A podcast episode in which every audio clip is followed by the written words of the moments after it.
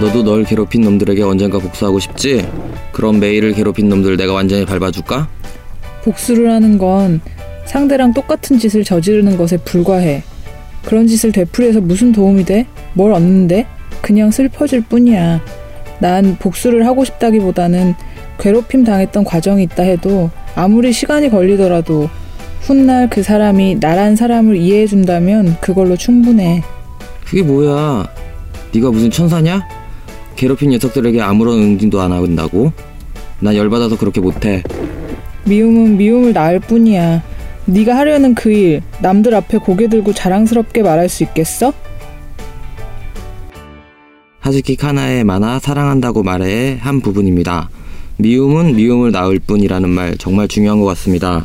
싫어하는 에너지가 삶을 지탱하는 동력이 되기도 합니다. 그래서 괴물이 되는 경우도 어렵지 않게 보게 되는데요. 저는 미워하는 마음, 원망하는 마음이 커서 나도 모르게 내가 싫어하는 모습이 되어가고 있을 때 가끔 이 말을 떠올립니다. 미셸 오바마가 했던 말인데요. When they go low, we go high. 아무리 세상이 더럽고 저열하고 그래서 화가 나도 나는 내 자신의 존엄성을 지키고 나의 품격을 그들의 수준에 내리지 않겠다고 다짐하는 겁니다. 그건 지는 게 아니고 오히려 이기는 겁니다. 그렇지 않습니까, 여러분? 인터넷 서점 예스24와 BC카드가 함께 만드는 예스 책방 책읽아웃은 매주 목요일과 금요일 새로운 에피소드가 업로드됩니다. 방송은 아이튠즈 팟캐스트, 팟빵, 네이버 오디오 클립에서 청취하실 수 있고요. 예스24 공식 페이스북과 유튜브에서 영상도 보실 수 있습니다. 좋아요와 댓글 많이 많이 부탁드리겠습니다. 그리고 또 하나 방송 내용은 예스24 홈페이지 채널 예스의 기사를 통해서도 확인하실 수 있습니다. 예스 책방 책읽아웃 코너가 마련되어 있어요. 그곳에서 인터뷰 내용과 더불어 방송을 통해 소개된 책의 정보도 보실 수 있습니다. 웹진 채널 예스도 많이 찾아주세요. 예, 어색한 오프닝 시작했습니다.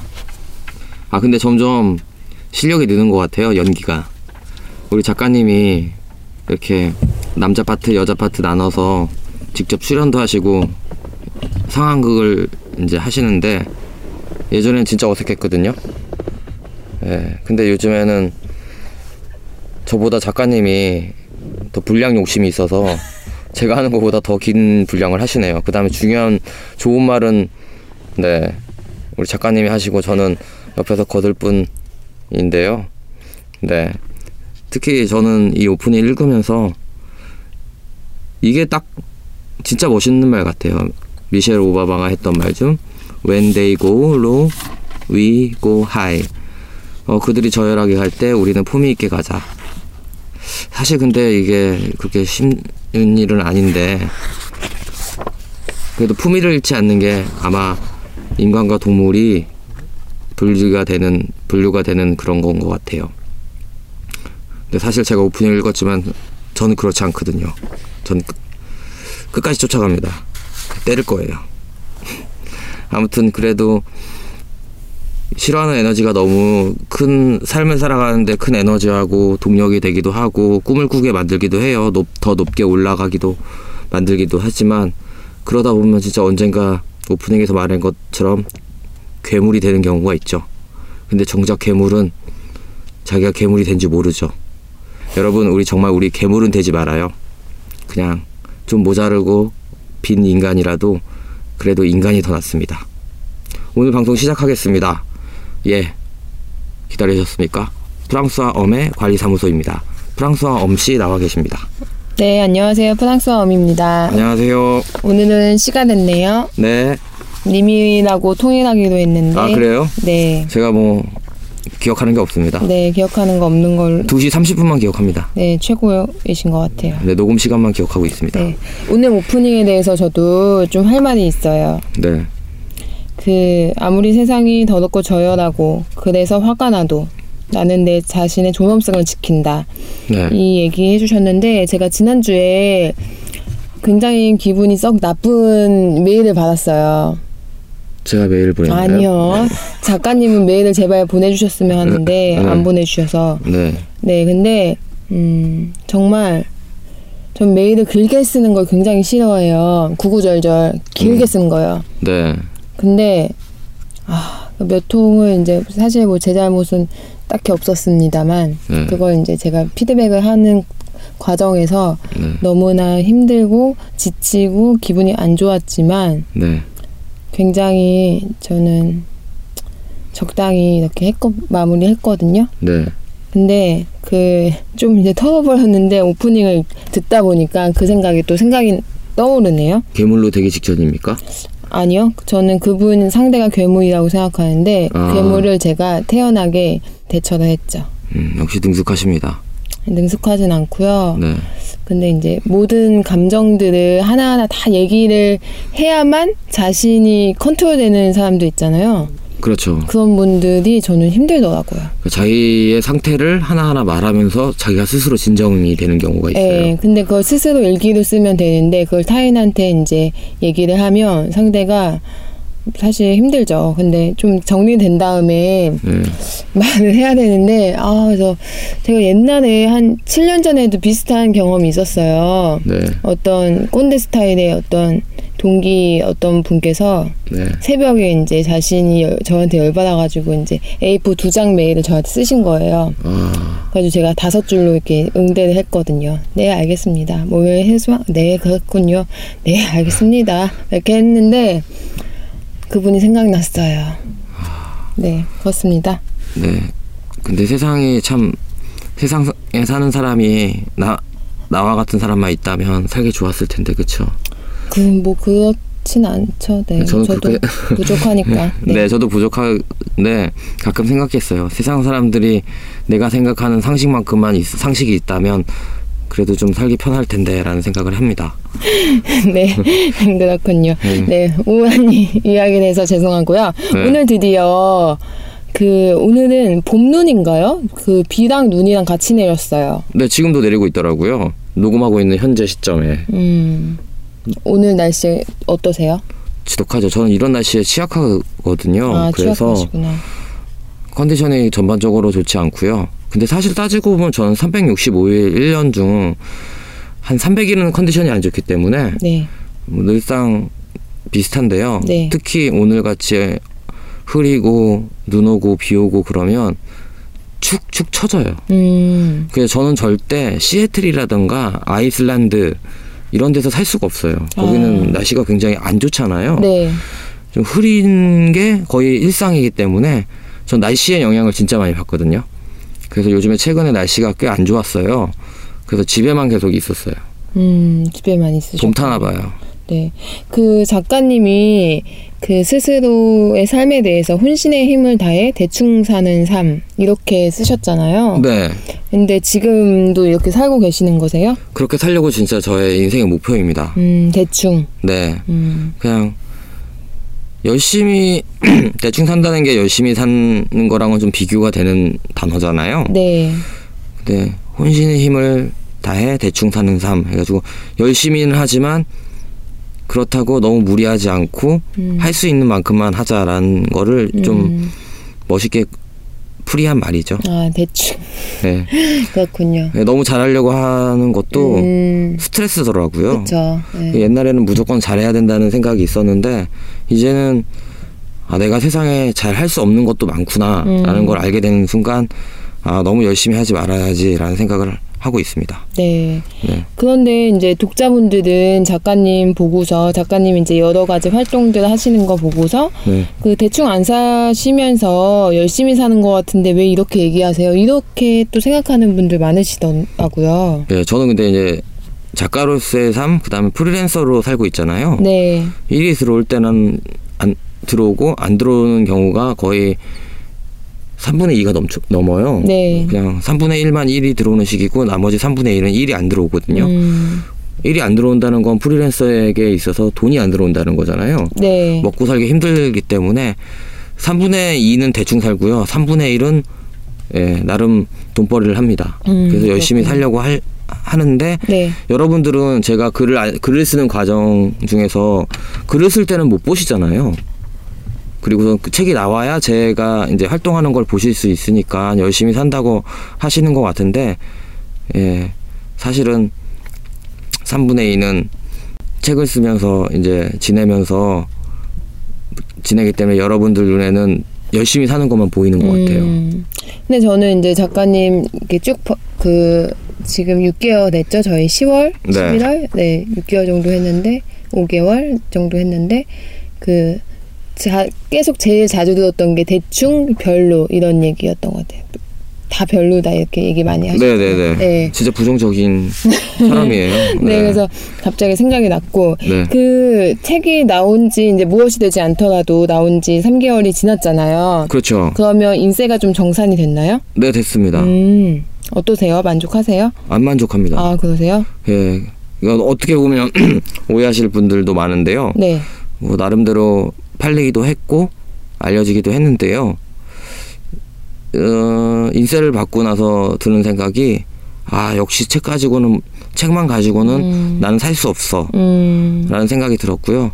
한편으로는 이제 큰 목돈이 들어왔으니까 아 이번 여름은 버티겠구나라는 생각을 했습니다. 네. 인세가 6개월에 한 번 들어오나요? 3개월에 한 번 들어오나요? 음, 저는 원래 계약상은 계약서를 잘 안 읽고 사인을 하는 경향이 있어서 네. 원래는 6개월에 한 번이었는데요. 네. 전화 걸어서 바꿨어요. 아, 3개월로요? 네. 오, 바꿔주나요? 출판사에서? 힘들다고 얘기했어요. 저 힘듭니다. 아, 본인께서 힘드니까 좀 양해를 구해 이제 부탁한다. 네. 오케이를 받으셨나요? 네. 아, 요거 작가분들 많이 들으셨으면 한번 출판사분들한테 네. 한번 밑절 본전이니까 얘기를 네. 할수 있는 거잖아요. 근데 저는 예전 출판사에서는 거의 분기별로 받았기 때문에 네. 다 똑같은 줄 알았는데 6개월에 한 번이더라고요. 그래서 네, 1년에 두 번. 걸로 알고 있어요. 네. 저도 10년 동안 책을 썼지만 6개월에 한 번씩 받아본 적은 없어서 음. 좀 당황했죠. 아, 그러면 난 그렇군요. 6개월 동안 뭐 하고 있어야 되나. 음. 네, 그런 생각을 했습니다. 네. 그 홍보 기간은 이제 끝났다고 지난주에 말씀해 주셨는데 네. 그러면 그 책 나오고선 지금 행사 한 10개 정도 제가 한 느낌이 드는데 네. 어떤 행사가 제일 좋으셨는지 좀 궁금해 가지고요. 음, 아무래도 제일 좋았던 건 그 북바이북에서 했던 행사가 좀 음, 좋았던 것 같아요. 음, 그러니까 워낙 제가 초창기부터 처음 행사했던 곳도 북바이북이었고 네. 그래서 음. 그런지 북바이북이 저한테는 뭔가 집 같은 느낌? 음, 편안했어요. 그래서 네. 거기선 뭐든지 뭘 무슨 막말을 해도 음, 다 이해를 해줄 것 같은 그런 음. 기분이 들어서 마음 편안하게 3시간 하려고 했는데 오, 예, 거기 사장님이 빨리 끊으라고 해가지고 음. 2시간밖에 못 했습니다. 아 그렇군요. 네. 북바이북에서 여기 행사했는데 좋았다는 이야기를 저는 그 저자분들한테 정말 많이 들은 것 같아요. 네. 우, 우선 거기가 서점이잖아요. 네, 그리고 물론 서점 지하에는 약간 행사를 할 수 있는 그런 common 공간이 있는데요. 좀 open된 공간이 있는데 많이 들어와 봐야 50명 음, 정도 들어 올 수가 있어요. 그리고 관객과 저와의 가- 거리가 굉장히 좁아요. 음. 짧아요. 그래서 관객도 얼굴도 다 보이고요. 그리고 진짜 편안해요. 음, 그러니까 뭔가 사람들이 되게 호의적이에요. 아 독자 오시는 독자분들도 네네네. 음. 그래서 그래서 좀 편안한 것 같기도 하고 세세하게 준비를 해주셔가지고 예 거기서는 이제 이런 말 하면 안 되는데 북바이북에서는 갑질하고 오죠. 아 그러시구나. 네, 워낙 친하니까. 아 저희한테처럼 네 그렇죠. 네 농담이고요. 네. 당황하셨어요. 진심으로 그러셨나 봐요. 어, 네. 네, 농담이고 저는 그 방송사에서 일하는 후배가 있어가지고 그때 네. 후배가 밥을 같이 먹고 그 상암 북바이브 같이 갔어요. 그래가지고 자기 북바이브 사장님이랑 친하다고 막 네. 이렇게 인사를 해주셔 시켜주셔가지고 인사를 했는데 그 북바이북에서 잘 되는 이유 중에 하나가 거기 방송사들이 맞는데 직원분들이 복지 카드를 항상 문화 네. 생활로 써야 되니까 상암에 오프라인 잡 여기 회, 저 서점이 여기 한 군데니까 다 여기서 한다는 거죠. 네. 그래서 이게 또 잘 된다. 그래서 그 얘기 듣고 아 정말 여기 머리 잘 쓰셨다. 네. 저도 상암 돈 조금 벌어서 상암에 네. 엄지 책방 이런 거 하나 어, 괜찮다. 프랑스와 엄 뭐 이렇게 하면 그 저도 섭외 잘하니까 네. 작가 행사 잘 할 수 있거든요. 네. 네, 투자하시고 싶으신 분 댓글로 좀 남겨주세요. 네. 네. 오늘 게스트가 그 어라운드 잡지 편집장님이 나오시는데 네. 그 김동영 작가님이 특별히 꼭 한번 뵙고 싶다고 네네네. 저희한테 오래 전부터 얘기를 하셨고 네. 네, 그래서 제가 섭외를 했는데 그 작가님은 만약에 잡지를 창간한다면 어떤 잡지 만들고 싶으세요? 어라운드 같은 잡지 만들고 싶어요. 어라운드 같은. 네. 음. 그러니까 어라운드 잡지가 약간 라이프 스타일, slow life 이런 것을 주제로 한 잡지잖아요. 네. 그래서 매달 주제가 바뀌는데 뭐 먹는 거 뭐 근데 사람들이 얘기할 때는 킨포크라는 잡지를 해서 많이 영감을 따왔다고 해가지고 뭐 약간 그런 얘기도 있는데요. 저는 한국화된 최적화된 그런 좀 자연주의나 좀 약간 slow life의 잡지라고 생각해요. 그리고 음. 디자인조차도 예쁘고 그래서 저는 만약에 잡지를 창간한다면 어라운드 같은 잡지를 라이프 스타일에 관련된 잡지를 만들고 싶어요. 아 라이프 스타일. 네. 음, 저는 네. 그 감각적인 엄마들을 위한 잡지를 만들고 싶어요. 아, 역시 엄마 역시 어, 엄마라는 정체성 이거. 어머님이니까. 네 그쵸? 어머니. 네. 그러니까 주부지 말고 주부지랑 패션지 중간 정도에 있는 그 아빠들을 위한 잡지는 볼드 저널이라고 있어요. 네네네. 그 잡지를 제가 좋아하는데 그 볼드 저널의 엄마 편을 만들면 솔직히 엄마들이 더 책 많이 읽잖아요. 뭐 교육에 대한 것도 있고 네. 근데 정말 감각적인 거. 음. 그래서 잘 정말- 만드실 것 같아요. 네 돈이 없어요. 어, 그 제, 제가 볼 때 채널 예스를. 반 쪼개가지고 음, 그렇게 하면 더. 성공. 어, 아예 그냥 타겟을 주고 교육 육아. 네, 그걸로 잡으면 좋을 것 같아요. 네.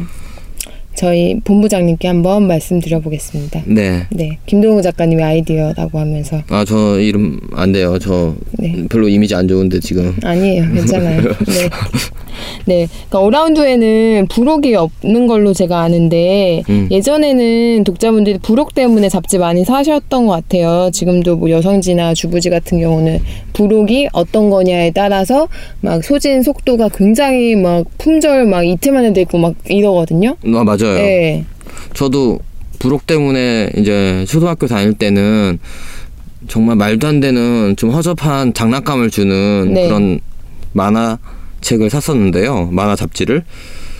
근데 나이 들어서는 CD 주는 잡지가 있었어요. 음, CD요, 음악 네. CD. 음악 CD, 그러니까 그달에 발매된 음. CD가 컴필레이션으로 들어있는 그 잡지를 진짜 많이 모았어요. 네. 그리고 그리고 이제 CD나 DVD가 이제 보급화 되기 전에는 비디오 테이프를 줬어요. 음, 아 진짜요? 네. 전 그거는 몰랐어. 한 번도 본 적이 없어요. GMV라는 잡지가 있었는데요. 아, 그 잡지에서는 예, 뭐 유명한 뮤직비디오라든가 음. 그런 것들을 넣어가지고 음. 이렇게 줬거든요. 그래서 그것 때문에 뮤직비디오 때문에 샀던 기억이 나요. 왜냐하면 지금은 TV 틀거나 인터넷 연결하면 모든 뮤지션의 그런 뮤직비디오를 볼 수 있잖아요. 네. 그 당시에는 진짜 케이블 TV도 아니고 위, 위성 안테나를 단 집에서만 음, 볼수 외국. 볼 수 있었거든요. 음. 그래서 처음에 케이블 TV, 음악 TV, 뭐 MTV라든가 엠넷 뭐 이런 거 나왔을 때 진짜 하루 종일 봤어요. 음.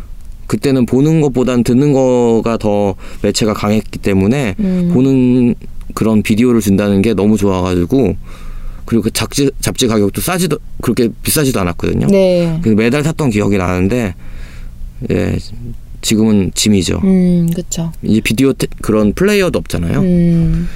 그런 사신 기억 있으세요?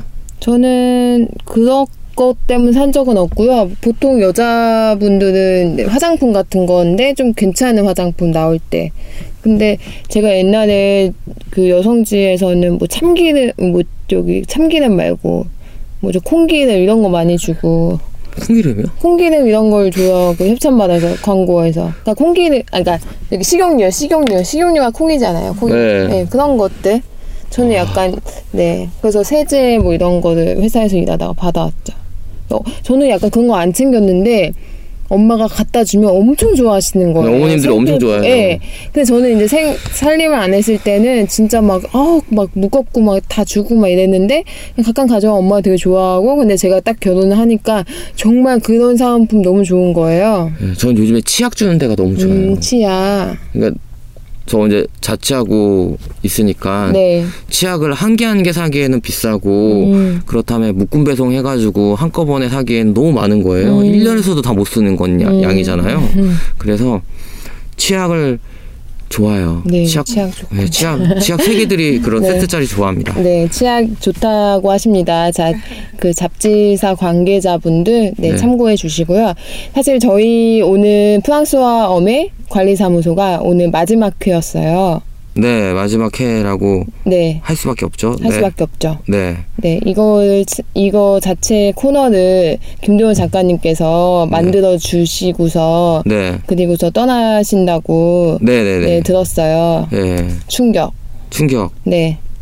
뭐 클로징 때 자세한 얘기는 작가님께서 해주시겠지만, 네. 예, 저의 안녕을 기원하는 의미로 네. 한 다른- 말씀 해주시죠. 다른 거 다 필요 없고요. 네. 프랑스 엄님은 빨리 책 빨리 쓰세요. 아, 책이요? 네. 네, 예, 책을 빨리 쓰셨으면 좋겠고요. 네, 그 다음에 사실 이게 2주에 한 번이잖아요. 근데 너무 신경 많이 쓰시는 것 같아서 책을 그 시간에 책을 못 쓰는 게 아닐까라는 네. 생각이 들고 네, 그래서 좀 안타깝고요. 저는 프랑스 엄님이 여태까지는 다른 사- 분이 쓴 책에 대한 기사라든가 인터뷰를 하고 다른 책에 대해서 이야기 하셨잖아요. 네, 근데 자신의 책에 대해서 이야기해 본 적 없고 쓴 적이 없으니까 네, 저는 물론 매달 글에 기사로 그 글들이 나가지만 잡지에 나가는 길과 자신의 이름으로 돼서 인쇄가 나온 한 권의 책은 정말 다르거든요. 네, 그래서 꼭 훌륭히 지금 굉장히 오랫동안 쓰고 계시잖아요. 아닙니다. 그렇게 얘기, 아, 오랫동안은 아니고요. 네, 네. 계속 안 쓰다가 막판에 지금 네. 열을 올리고 있죠. 네. 네, 너무 기대가 되고요. 네, 그다음에 너무 잘해주셔서 감사하고요. 네, 이 아까운 프랑스와 엄의 관리 사무소는 사라지지 않고 꼭 명맥을 이어 나갔으면 좋겠어요. 아, 네. 지금 현재로서는 그렇게 되지 않을 것 같지만, 네, 아 그래요? 네. 저 때문인가요? 아니 뭐 네 뭐 그러네요. 네 김동 작가님이 없는 이 관리사무소의 존재 가치가 없어지니까 네, 아무튼 자세한 이야기는 클로징 때 하겠습니다. 네 그러면 네 지금 이- 언제 뵙죠? 못 뵙, 내일 뵙네요. 내일 내일 뵙겠습니다. 내일 책책책 시간에 뵙겠습니다. 네, 감사합니다. 네 고맙습니다. 빵 예스 책빵 예스 책빵 예스 책빵 예스 책빵 예스 책빵 Check it out. 예스 책빵 책읽아웃은 예스24와 BC카드가 공동 제작하는 도서 팟캐스트입니다. 예, 기다리고 기다리던 시간입니다. 어떻게 보면 제가 하는 이제 마지막 읽는 인간의 마지막 초대 손님이 될 수도 있겠네요. 저가 제가 그렇게 진짜 모시고 싶었어요. 근데 이분인지는 몰랐고요. 그냥 이 오늘은 책이 아니고요. 잡지거든요. 잡지를 만드는 분이 어떤 분인지 너무 궁금해가지고 제가 저희 스태프들한테 마지막 소원을 달라. 이분을 섭외해 달라 했거든요. 그래서 선물로 예 바로 어라운드 잡지를 만드시는 김이경 편집장님을 모셨습니다. 안녕하세요. 네, 안녕하세요. 예 설명해 드릴게요. 우선 김이경 편집장님 모르시 편집장님 모르시는 분들 많을 것 같아요. 예 정보가 거의 없습니다. 네 잡지를 만드는 사람이고요. 라이프 스타일 매거진 어라운드 편집장님이세요. 그리고 더불어 위라는 자매지의 편집장님이시기도 해요. 1인 출판을 하셨대요. 하고 싶은 것은 많지만 아무것도 하지 않는 것이 좋아 가족이라는 것에 관심을 갖고 있다. 라고 하시네요. 지금에 집중하고 싶다. 중요한 건 속도가 아니라 방향. 행복은 아주 사소한 곳에 있다고 믿는 어떻게 보면 이상주의자고요. 음, 요즘 세- 시대를 살기에는 조금 어떻게 보면 힘드실 분일 수도 있네요. 김희경 편집장님이십니다. 안녕하세요. 네, 다시 한번 안녕하세요. 네. 자기소개 부탁드릴게요. 여기는 너무 네. 정보가 없어요. 아, 어, 근데 다 소개해 주신 것 같아요. 그러니까 이게 다예요. 예, 뭐 어떤 이전에 어떤 일을 하셨고 뭐 이런 건 음, 없어요? 네. 아, 근데 안 그래도 제가 한 2년 전이었나? 이유성 씨 만난 적이 있어요. 근데 네. 저한테 그러더라고요. 드디어 만나네요. 그러더라고요. 도대체 이 업계, 출판 업계에서 이 사람 도대체 누구냐고. 네. 누군데 이 잡지를 계속 만들고 있냐. 그런 얘기를 했다고 하더라고요. 근데 네. 사실 정작 저한테는 별로 물어보는 사람이 없었어요. 네. 없었고 근데 사실 저는 원래 어 단행본 북 디자이너였어요.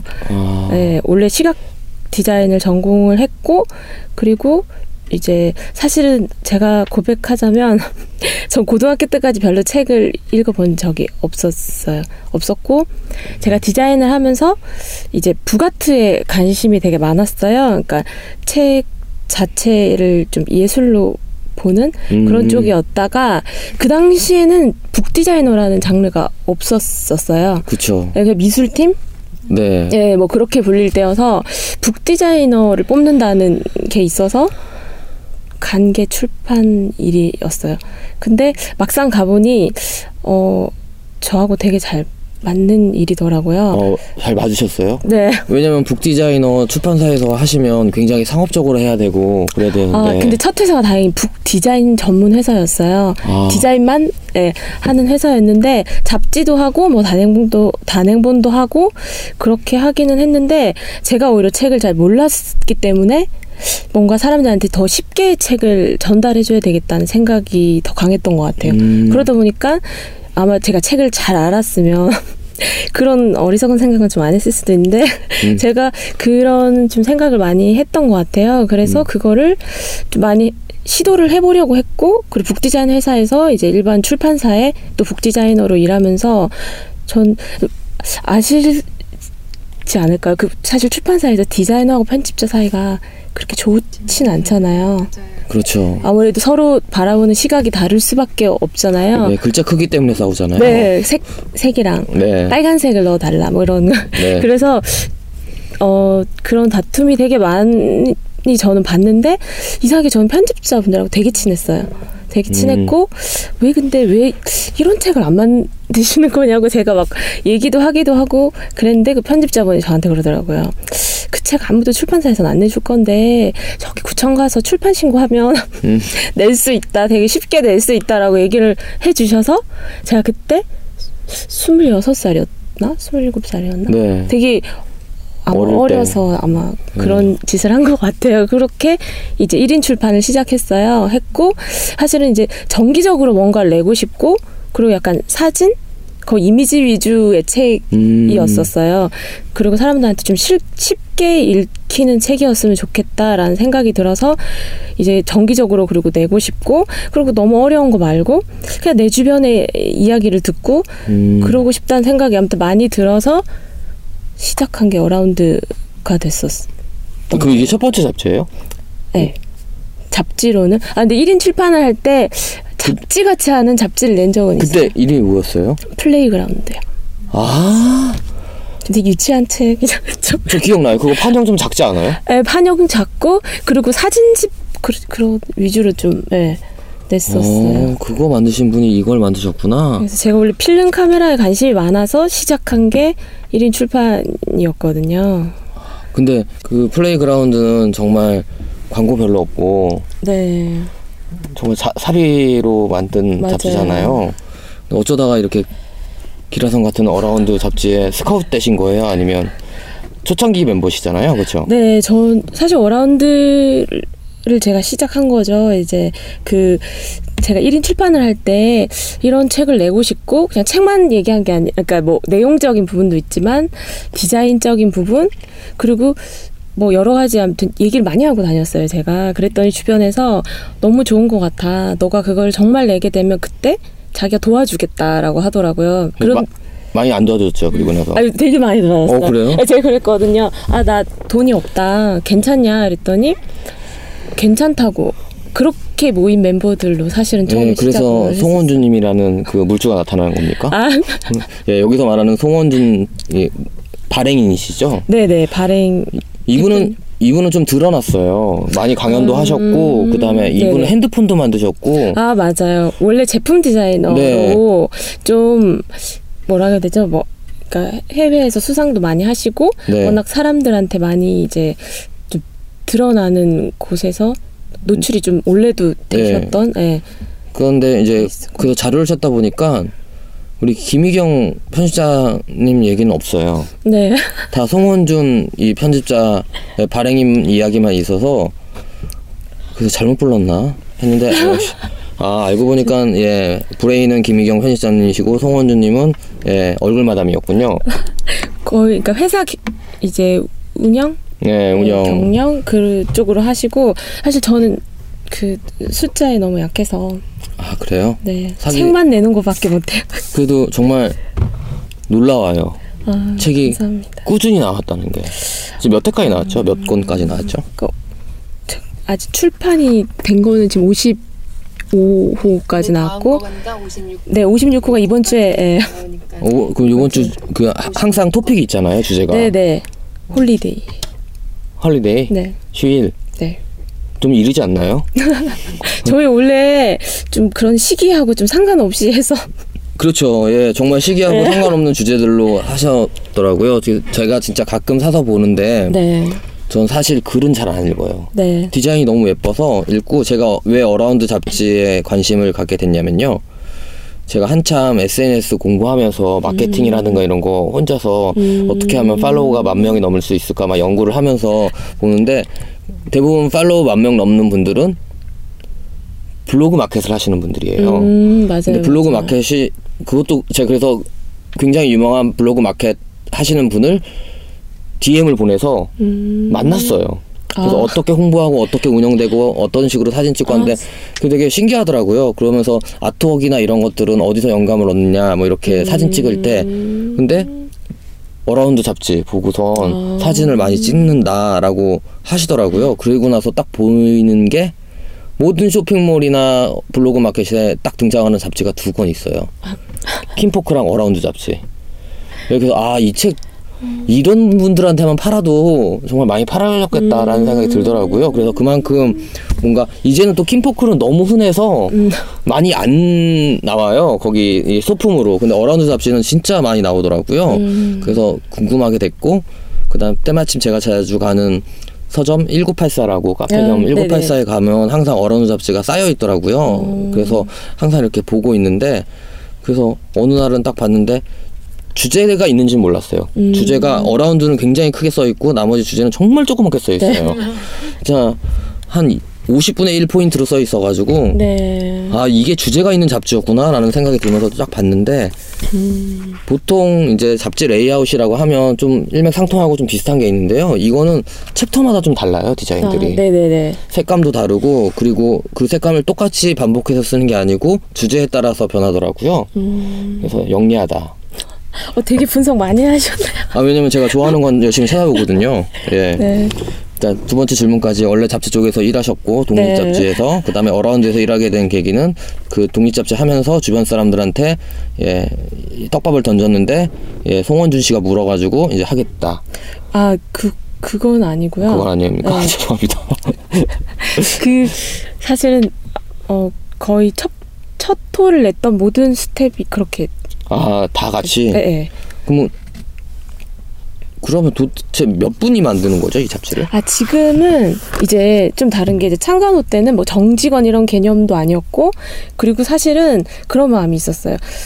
일단 창간하기 전에 그 멤버들은 무조건 내랑 내가 하- 함께 하겠다 뭐 이렇게 얘기를 하는데 뭐 잡지 좀 하시는 분들은 광고 없이 무슨 잡지냐 네. 원래 너 나이 때 다 그런 그런 다 포부를 갖는다 뭐 약간 그런 너무 좀 안 좋은 얘기를 많이 하셔서 음. 그냥 뭐 한 건 내고 안 되면 안 하면 되자 되는 거 아니에요? 라는 약간 좀 어떻게 보면 처음에 좀 가볍게 음. 시작을 하다 보니 그렇게 막 정직원을 뽑고 누가 디자인하고 이런 개념이 사실은 좀 없었어요 처음에는 음. 근데 첫 토가 반응이 되게 좋았어요 그래서 아. 이거 계속 해야 되겠구나라는 그, 그 뭔가 네 네, 그, 그런 마음이 드셨는데 첫 토가 잘 돼서 반응이 많이 팔렸다는 거죠. 많이 팔리고 그 사실은 저희가 지금도 잘 못하고 있긴 한데 그 마케팅을 잘 하, 저 이제 못하거든요. 마케팅을 못 하는 게 아니고 안 하는 거 아니에요? 아니 못 해요. 예. 마케팅 하시 마케팅 하시는 분들도 분명히 있는데 죄송하고요. 제가 이 잡지 보면서 항상 보면서 느낀 게 광고가 하나 아니면 없어요. 음 맞아요. 그리고 광고도 이렇게 뭔가 페어라든가 음, 페어라든가 네. 이런 것들 위주로 되어 있는데 그래서 솔직히 남의 잡지고 별로 걱정 안 되는 해도 안 내도 되는데 과연 이 잡지가 지속적으로 나올 수 있을까라는 생각이 막 들었었거든요. 아, 제일 많은 질문 네. 광고 없이 어떻게 잡지가 나올까라는 생각이 들었습니다. 맞아요. 처음에도 광고 없이 무슨 잡지냐라고 해서 제가 사실은 진짜 찾아봤어요. 가- 음. 정말로 광고로 다 돈을 버나 어, 맞더라고요. 다 네. 돈- 광고로 벌고 근데 되게 제가 일본 서점 가서 되게 느꼈던 게 진짜 뭐 이런 거 가지고 책을 내나 싶을 정도의 되게 다양한 책과, 막 예, 예. 잡지가 존재하고 그래서 제가 그 잡지들을 찾아봤는데 그 잡지들이 정기 구독만으로도 유지가 된다고 하는 거예요. 아.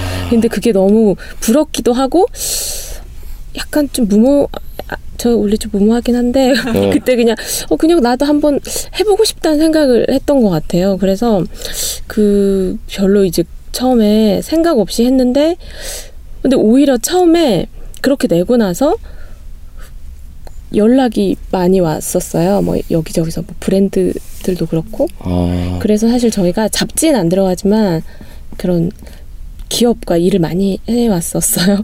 아 기업에 넘기시는 것들인가요? 그럼 판, 네네. 판 매되는 것들? 근데 그 책들도 그냥 뭐 뭐라고 해야 되죠? 딱딱한 기업 과 관련된 책이라기보다 예를 들면 그 기업에서 어라운드 같은 책을 내고 싶다. 아, 거의 그런 식이어서 저희한테 좀 되게 잘 어울리기도 하고 오히려 어라운드만 계속 했으면 좀 몰랐을 부분을 좀더 많이 배운 점도 많았었거든요. 그래서 네. 사실 유지하는데 되게 많은 도움이 됐던 부분이죠. 근데 아까 말씀하신 것 중에 이거를 이제 구독 이 정기 구독을 자가 많잖아요. 아 저희 예, 정기 구독자 그거 진짜 많은 걸로 전 얘기 들었거든요. 아 그래요? 네, 제가 잡지 다니는 친구들한테도 아, 물어봤는데 예. 정기 구독자가 놀랍게 많다고 하더라고요.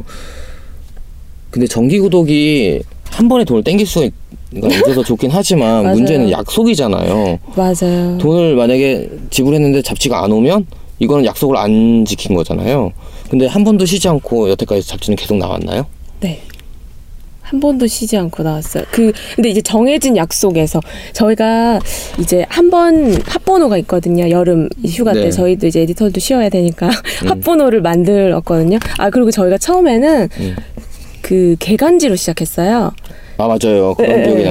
나요. 근데 두 번째 책을 내고 이- 이제 두 번째 책을 낼 때 이제 정직원을 이라고 하는 그런 그런 식으로 이제 이제 뽑아서 했는데 이렇게 나와서는 직원들 월급 못 주겠더라고요. 네. 너무 가끔 잡지가 나오고 그 이외에 이제 할 일들도 없는 거잖아요. 그래서 네.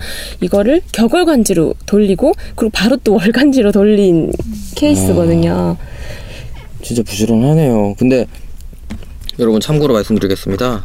예, 어라운드 월간지는 어, 어라운드는 월간지로 요- 지금은 발행돼요. 네, 그렇죠? 맞아요.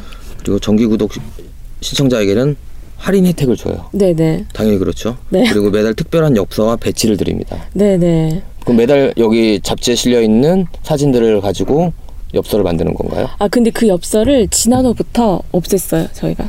왜 없었어요? 아, 사실은 엽서 제작이 소량이 되진 않거든요. 그렇죠. 대량으로. 그래서 네, 대량으로 했는데 그게 나중에 쌓이고 보니까 너무 그게 다 쓰레기가 되고 있는 거예요. 재고, 네, 예. 저희 스스로 그게 너무 짐이고 그래서 이게 사람들이 정말 매달 엽서를 잘 활용을 할까라는 생각이 들어서 그건 없앴고 사실 그 배지는 저희가 1호부터 했었어요. 아, 그럼 이로부터. 지금도 배지를 예, 예.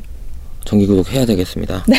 배지가 예쁩니까? 어, 저, 제, 저는 개인적으로 굉장히 마음에 들어요. 근데 그런 얘기를 한 적이 있어요. 배지가 저기 판매도 하거든요. 네. 근데 배지가 4,500원 이잖아요. 예, 예, 네. 4,500원. 4,500원인데 네. 그거를 그런 얘기 했어요, 저희끼리. 네 개 팔면 책값이네? 라는 얘기를 했었어요. 근데 네. 아시겠지만, 책은 한 권, 이 잡지 한 권 내는데 정말 많은 사람들이 예. 투입이 되잖아요. 네. 되게 노력을 많이 했다고 생각했는데 사실 와페는 그냥 한 명이 하고 하고 있기도 하고 네. 그에 비해서 이제 노력이 덜한데 그 얘기하니까 되게 힘 빠 힘 빠진다고 하더라고요. 그러니까 저도 이렇게 생각해요. 책 한 권 팔면 1,500원이나 이렇게 인세 몇 프로가 들어오잖아요. 근데 강연하면 그만큼 많은 돈이 들어오면서 되게 기운 빠지기도 하거든요. 근데 뭐 책이 나왔기 때문에 그 이미지가 있기 때문에 강연으로. 벌 수 있고 배지도 그런 거잖아요. 어라운드라는 그런 뭔가 이 상징성이 있기 때문에 사람들이 어라운드 그 배지를 그 돈 주고 살 수 있는 거죠. 4,500원 비싸잖아요, 솔직히 말해서. 아 비싼 거예요? 아, 아니, 아니 그런 건 아니고요. 근데 갖고 싶더라고요, 사이트 보니까. 네. 말씀 잘 하시는데요. 네. 그러면 여기 딱 보면 사이트도 그렇고 이 문구로 도배가 되어 있어요. 이 책을 읽는 동안 당신의 주변의 시간은 조금 느리게 흐릅니다. 네. 이건 어떻게 음, 누가 지었고 어떻게 탄생하게 됐죠? 사실 누가 지었는지 생각이 안 날 정도로 자연스럽게 지어진 건데 저희가 다 느려요. 그 사실 기업하고 일할 때 사실은 그 얘기 되게 많이. 아, 이렇게 느린 사람들 처음 본다고 그래요. 아, 근데 도대체에서 다 궁금해한 게 이 느린 것을 허용하는 당신은 누구냐 저한테 그런 아. 얘기를 너무 많이 하거든요. 근데 저희 사실은 놀랍게도 저희 잡지 마감하는데 야근이 거의 없거든요. 그게 와, 그게 저희 직원들이 가장 항상 좋아하는 지점이긴 한데 저희는 느려요. 되게 느린데 대신에 좀 불필요한 과정은 다 생략을 많이 하는 편이거든요. 예를 들어 불필요한 과정은 뭐죠? 어, 질문에 있긴 하던데 네, 이그 저희가 편집장과 아트 디렉터가 한 명이잖아요. 네 그렇죠. 예, 예. 그, 일단 그거부터가 정말. 예, 예, 시간이- 빠, 르게 이제 예, 시간이 절약되고 그리고 그럴 때도 있어요. 이제 저희는 항상 가제본을 이제 네, 예, 만들고 나서 이제 인쇄로 넘기는 작업인데 어떨 때는 저희 직원들이 저한테 가제본을 하지 말자고. 퇴근할 때 주고 가, 가요. 그 저보고 저는 그냥 아, 밤새도록 이걸 나보고 보라는 거구나. 근데 저는 근데 일단 제가 할 수 있는 거는 무조건 빨, 빠른 피드백이라고 생각을 해서 저는 사실 피드백을 되게 빨리 빨리 해주는 편이거든요. 와, 우리 엄들이 프랑스어 엄하고 같이 일하면 좋겠네요. 왜냐면 프랑스어 엄은요, 문, 메일이나 문자 보내놓고 5분 안에 답장 안 오면 병나요. 아 네. 한번 같이 일해보시죠. 메일은 제가 되게 느려요. 근데 제가 볼 때 여기서 우리 편집장님, 김이경 편집장님이 말씀하신 느리다는 거는요, 게으름은 아닌 것 같아요. 그냥 미리미리 그러니까 잡지를 잡지하시는 분들 제가 보면 진짜 바짝 일하거든요. 음, 그냥 너무 힘드니까 마감 때 그래서 마감이 끝나고 나서 늘어져 있고 막 좀 쉬고 그러고 있다가 하는데 이분들은 항상 준비를 하고 있는 게 아닐까요? 아, 컨텐츠를. 그렇지 않아요? 네, 그럴 때는 알게 예 맞습니다라고 하셔야 되는데 아니. 그, 그렇게 계획적인 사람이 없어요 저희가. 그래서 근데 너무 느리고 그래서 사실 컴플레인도 받았어요. 저 일하면서. 근데 나중엔 아시더라고요. 그게 여기에 장점이구나라는 거를 아시고는 그러고 나서부터는 되게 존중을 많이 해주시긴 하고 네. 그리고 뭐라고 해야 되지? 저희가 뭘 하면 그러니까 그 느리다는 건 그런 것 같아요. 생각을 되게 오래 하는데 뭔가 결정은 빨리 한다고 해야 될까요? 아 예. 예, 그러니까 취재도 하라 그러면 뭐 도대체 언제 나가지 할 정도로 안 나가고 있는 거예요. 그래서 네. 마감이 다 돼 가는데 취재를 안 한다고 남들이 보면 생각을 할 텐데 근데 저는 알거든요. 저는 알고 그 제가 원래 사람한테 의심을 좀 안 하는 편이어서 그냥 놔두면 갑자기 나와서 인터뷰하고 원고를 그냥 갑자기 그 자리에서 약간 쓴다거나 아. 어쨌거나 다 지, 지키긴 하거든요. 음. 그래서 저희는 직원들이 저한테 항상 그 앞으로도 그렇게 하라고 얘기하는 것 같긴 한데 어 저는 이제 회사에서 아트 디렉터이자 편집장이다 보니까 실장이라고 다 부르거든요. 네. 실장님이 믿어주셔서 저희는 정말 잘 일할 수 있어요라고 아. 네, 앞으로도 그렇게 해달라는 식의 얘기를 하거든요. 그러니까 지금 있는 에디터들은 피처팀 에디터들은 네네. 다른 곳에서 일하던 분들도 있고 아니면 맞아요. 처음으로 하시던 분들도 있는 거죠. 네, 근데 사실은 거의 경험 없는 친구들이 훨씬 많아요. 저희는. 아 그 그러면 이렇게 에디터를 뽑을 때 어떻게 뽑은 적도 있죠? 많죠. 많아요. 저희가 정말 신기하게서도 사실 저는 막 리뷰를 찾아보거나 반응을 이렇게 많이 이렇게 찾아보는 편은 아닌데 언제 우리 잡지가 인기가 많아졌다라고 느끼냐면 에디터 입사 지원서. 예, 지원을 하면 몇백 대 일 막 그런 식으로 어. 에디터 지원이 많은 거예요. 그래서 아, 우리 잡지가 이제 자리를 잡았구나. 예, 예전에는 이렇게 모집을 해도 음.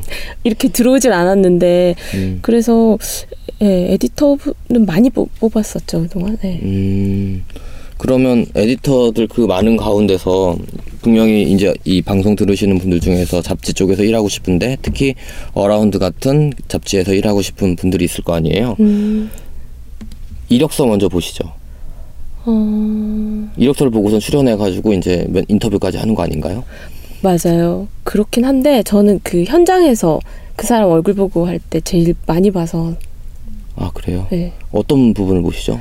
음, 일단 저는 저하고 되게 이렇게 어떤 한 포인트라도 비슷한 지점이 있는 사람을 뽑으려고 해요. 왜냐면 제가 회사에 들어오면 사실 그러니까 제 성격 자체가 이렇게 막 쪼고 이런 걸 잘 못하기도 하고 그 쪼는 지- 제가 더 힘들고 괴로워서 아 되게 많이 믿고 그냥 이렇게 좀 풀어주는 편이거든요. 근데 그러려면 제가 믿을 수 있는 사람을 뽑아야 되잖아요. 그렇죠. 네. 그러다 보니 뽑을 때 최대한 좀 저하고 비슷한 지점이 있어야 된다고 생각을 하고 대신에 겹치지 아- 않는 사람으로 뽑으려고 그래요. 어떤 사람, 이 사람이 뭔가 되게 막 캠핑 좋아하고 예를 들면 음. 뭐 등산 좋아하는 사람이라면 다른 사람은 좀 집에서 조용히 자기 시간을 갖는다든지 그리고 음. 이 친구는 뭐 캐릭터를 막 되게 좋아하는 오타쿠 스타일이면 뭐 저 친구는 되게 대중 좀 대중적인 편이라든지 좀 그래서 좀 다양한 음, 스타일인데 근데 어떤 지점에서 제가 공감할 수 있는 그 포인트가 있는 음. 그래서 경험을 별로 그러니까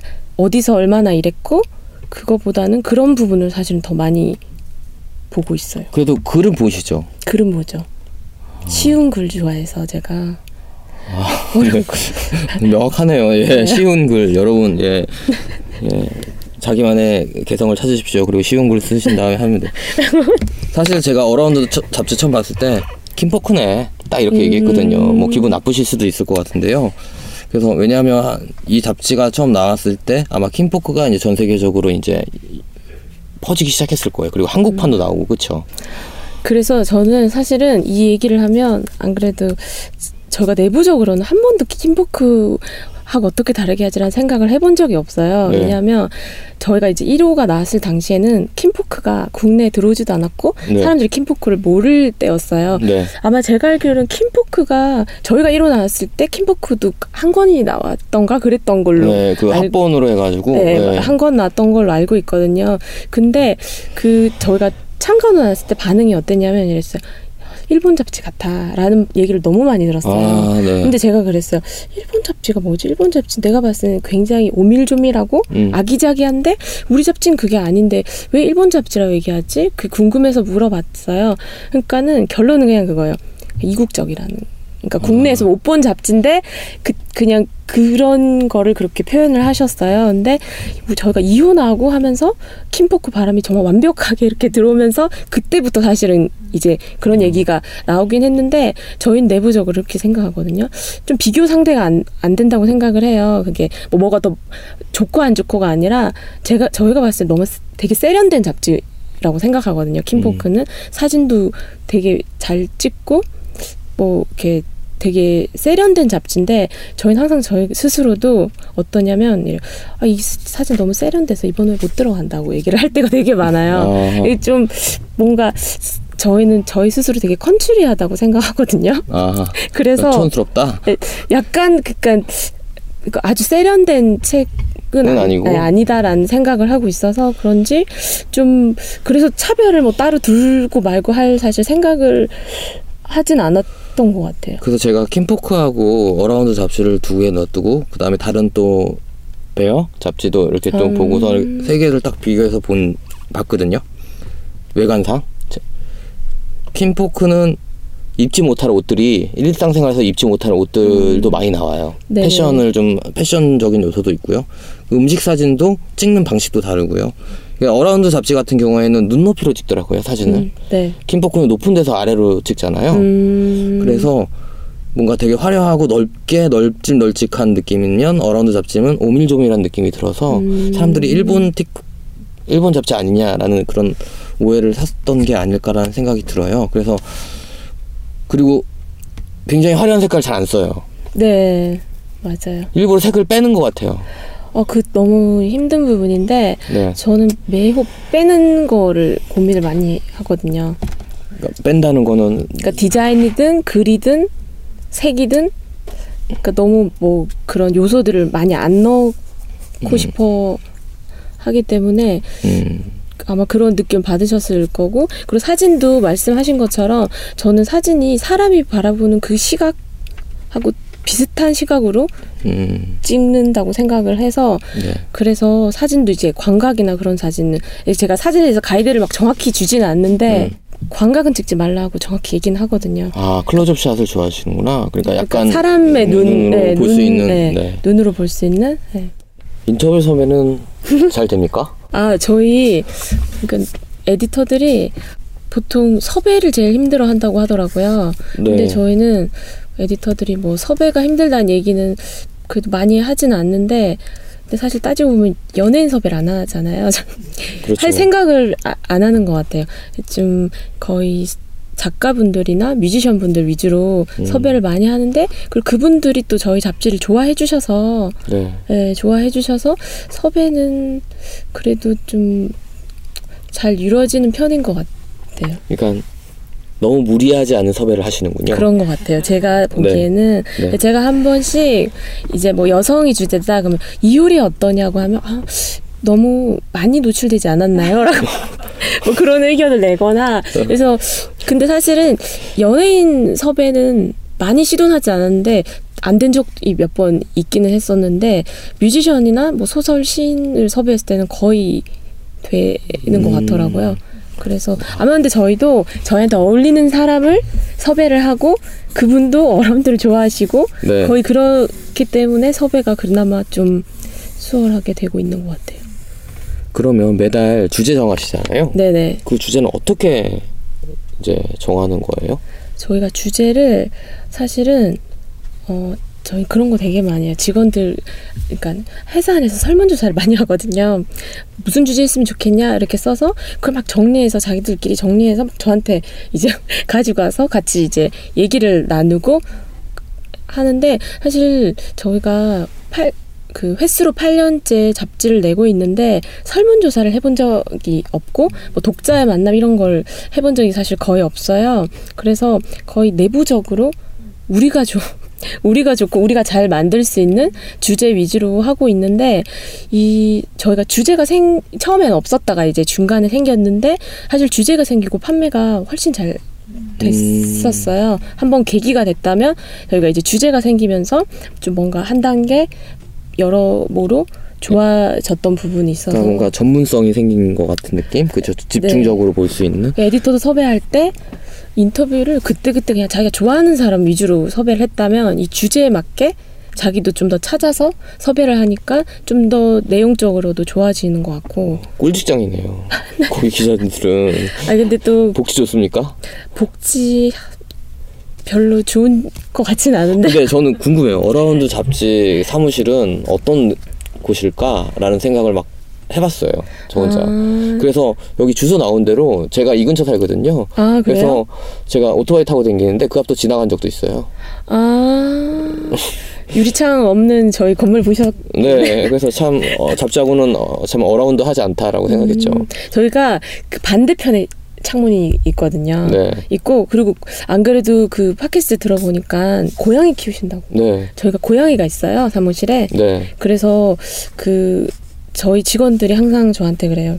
그 가장 그 최고의 복지라고 고양이 난리가 나요. 제가 막 제가 뭐 밥 안 주거나 하면 저희 이제 뭐 예를 들면 외부에서 사람이 와서 문을 열어놓고 가잖아요. 음. 그러면 막 저희 에디터들 나와서 그래. 지금 이렇게 문 열어놓으시면 안 된다고 고양이 없어진다고 아, 상전이에요. 그래서 아, 그래서 저희 직원들 고양이가 최고의 복지입니다. 예, 최고의 복지라고 항상 생각하더라고요. 고양이 담당도 있습니까? 예, 고양이 담당. 화장실 담당, 손톱 깎는 담당 있어요. 아, 그렇구나. 고양이는 이름이 뭐예요? 어, 빵. 어라, Around에 아니요. 아니 사실 Around 만들기 전부터 제가 원래 키우던. 예, 예, 키우고 있어서 네. 그 원래는 다섯 마리였어요. 아, 네. 근데 지금은 세 마리 있거든요. 음. 근데 빵이 아리 하이인데 사실 Around 저희 Instagram에 그 저는 만든지도 몰랐는데 어느 날 Instagram에 보니까 왜 관 이렇게 좋아요 많이 누르거나 뭐 이렇게 네. 뭐 이렇게 뜨잖아요. 네. 근데 Around Cat이 있더라고요. 네. 뭐지 해서 그랬더니 저희 직원들이 그 고양이 Instagram도 만들어서 와, 운영을 하고 있더라고요. 혹시 직장 내 그런 소외받거나 왕따 이런 거 당하고 계신 거 아니에요? 아니요. 직원들이 좋아, 대- 기자들이 좋아해요? 네, 대표님이 하고는 대화를 많이 못 하긴 하는데 이제 아무래도 이제 에디터들하고는 근데 저는 오히려 너무 저한테 말 거는 게 싫어요? 아니면 의견 많이 내요. 제가 만약에 이거 어때? 그러면 되게 음 그건 좀 별로지 않나요? 라는 말도 잘해요. 음. 그런 거에 대해서 되게 적극적으로 얘기도 하고 제가 있다고 뭐 딱히 다른 것 같지는 않, 않은데 모르겠어요. 네. 없으면 또 다를 수도 있죠. 네. 아 그래도 아무튼 예 에디터들이 좋아하는 걸로. 아 그다음에 브랜드와 협업을 꾸준히 하고 있어요. 기억에 남는 작업이 있다면. 어, 저희가 에어비앤비하고 작업한 게 있었어요. 네. 근데 저희가 그 기존에 이제 했던 이제 작업은 거의 이제 국내 이제 기업이잖아요. 네. 근데 에어비앤비가 이제 국내 기업이 아니다 보니 좀 뭔가 마인드가 되게 다르더라고요. 일하는 네. 방식도 다르고 그리고 그 담당 그 에어비앤비 담당 직원도 전 처음에 그 직원이 그 한국 지사 대표 딸인 줄 알았어요. 네. 너무 우리 회사가 막 그렇게 말을 시작하시면서 너무 애착이 아. 크신 거예요. 그것도 그렇고 뭔가 접근하는 방식도 다른 데는 이렇게 해주세요인데 여기는 어떻게 했으면 좋겠어요. 음, 약간 접근 방식도 다르고 해서 사실은 제일 힘든 작업이긴 했는데 네. 좀 하고 나서 얻는 것도 많고 결과물도 제일 만족스럽고 그리고 제일 얘기도 많이 들었어요. 그 책 좋았다고. 아 그리고 앞으로 기획하고 있는 뭐 다른 브랜드와 협업은 있으세요? 계획하고 있는 건? 음, 지금 계속 뭐 논의되고 있는 건 있는데 들어오죠. 제안하지 않아도. 그래도 예, 좀 들어오는데 최근에 좀 근데 많이 좀안 저희도 들어와요? 경영 경영난을 좀 겪고 있기는 해요. 아, 네, 슬픕니다. 네. 그러면, 예, 그러면, 사실 제가 이제, 모노콜이라는 잡지 이렇게 보면서, 음. 거기서 종이 잡지의 위기라고도 하, 하잖아요. 어라운드도 그러면 역시, 그렇죠. 근데 저희는 사실 창간 자체가 위기 때였어요. 저 저보고 정말 다들 왜 이 시기에 게다가 단행본도 아니고 잡지를 내려고 하냐라는 얘기가 너무 많아서 전 사실 그 위기에 대해서 별로 크게 신경 쓰진 않아요. 않고 그리고 지금도 사실은 이제 힘든 부, 분이 당연히 많이 있기는 있어요. 근데 이 과정이 없으면은 유지는 음, 하면 아- 안 된다고 생각을 해서 네, 그냥 당연한 수순으로 생각하는데 음. 근데 제가 그런 생각을 되게 많이 했어요. 그 원래 책을 별로 보지 않았다가 출판 일을 시작했다고 했잖아요. 네, 근데 그때 서점에 갔을 때 느꼈을 때 그런 거였어요. 책을 이제 내게 됐던 것도 그런 것과 다 연관이 되는데 제가 봤을 때 그 잡지들은 지금으로 따지면 모바일용 기사가 되게 많다고 생각했거든요. 네, 네, 그러니까 네. 짧고 그러니까 그건 얼마든지 이제 이미지로도, 네, 모바일로 볼 수 있는 건데 저 인터뷰 중에 그런 얘기를 하신 분이 있어요. 모바일로 사람들이 볼수 집중할 수 있는 시간은 5분이다. 뭐 이런 얘기를 하시거든요.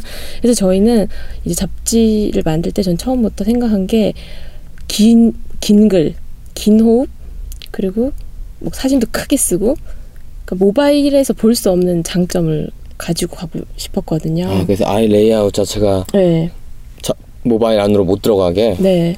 와. 그래서 저희 모바일에 넣으면 정말 느낌이 달라요. 저희가 한번 디지털화를 한번 해봤어요. 네, 근데 정말 느낌이 확 달라지는 거예요.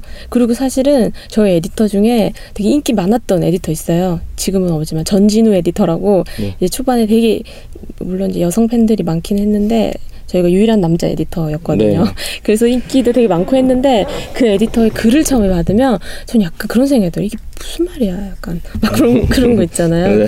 뭘 얘기하는 거지? 그래서 이 산에 가서 그래서 어쨌다는 거지? 약간 이런 생각이 드는데 사진을 그 친구가 가지고 오면 달라 보이더라고요. 아, 네. 그래서 저희는 에디터가 사진을 찍는 경우가 되게 많았었어요. 근데 지금은 좀 이제 안 찍더라고요. 근데 지금도 그래도 에디터들이 마음 먹으면 사진도 같이 찍기도 하고 음, 그러니까 보통 잡지는 촬영팀 따로 있고 포토그래퍼가 있잖아요. 하우스라고 하는 여기 두 분 있더라고요. 네, 맞아요. 저희는 혜란 씨- 씨라고 근데 이분과 인연도 되게 좀 특별한 게 네.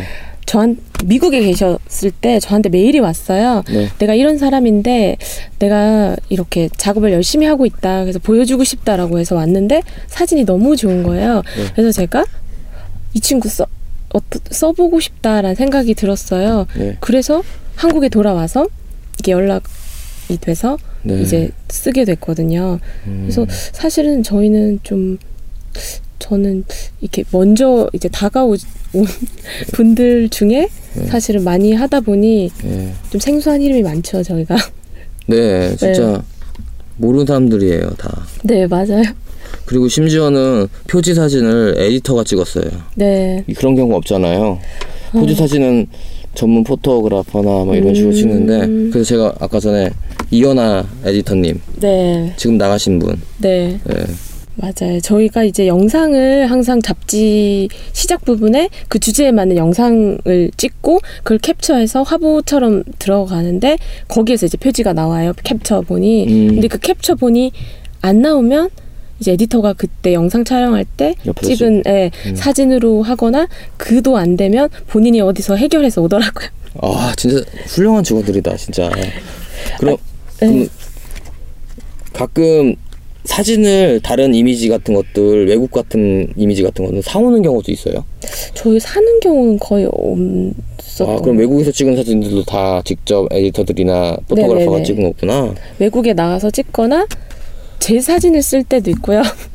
아 그냥 저희는 네. 그런 구분이 좀 없기는 해요. 왜냐하면 아까 말씀드린 것처럼 저희는 인터뷰 사진 찍을 때도 어, 두 가지가 없는 게그 말끔한 스튜디오가 없고 화려한 조명이 없거든요. 아. 그러다 보니 그거는 전문 photographer가 아니어도 찍을 수 있는 사진인 경우가 있잖아요. 그렇죠 근데 어떤 사진은 너무 잘 찍어서 안 올린 사진이 있더라고요. 너무 매끈한 사진들 네. 근데 저희 내용은 그게 아닌데 그래서 그런 지점에서는 어쩔 땐 저는 에디터의 사진이 더 나을 때가 있더라고요. 그럼 에디터 하실 분들은 사진도 잘 찍어야 되겠네요 근데 지금 찍을 수 있는 친구가 거의 없, 없긴 한데 있어도 사실은 처음에는 다 이제 이제 막 에너지가 넘칠 때라서 네. 찍다가 이제 힘에 붙여서 점점 음. 안 찍게 되긴 하더라고요. 음. 그리고 협업을 하는 에디터들을 프로젝터 에디터라고 기명을 하- 하더라고요. 이건 네네. 뭐예요? 아, 저희가 아까 말씀드린 것처럼 에디터랑 이제 외부의 이제 필진인데 그분들이 사실 저희가 고정적으로 계속 해주고 계시거든요. 네. 근데 어쨌거나 그 구분이 필요할 것 같았어요. 네. 그 이유는 저희가 에디터가 당연히 이제 기획도 하지만 저희 기획을 할 때 제일 먼저 이 주제를 어떻게 접근할 건지를 가지고 오거든요. 예를 들어 음. 먹는 거를 나는 어떻게 풀어보겠다.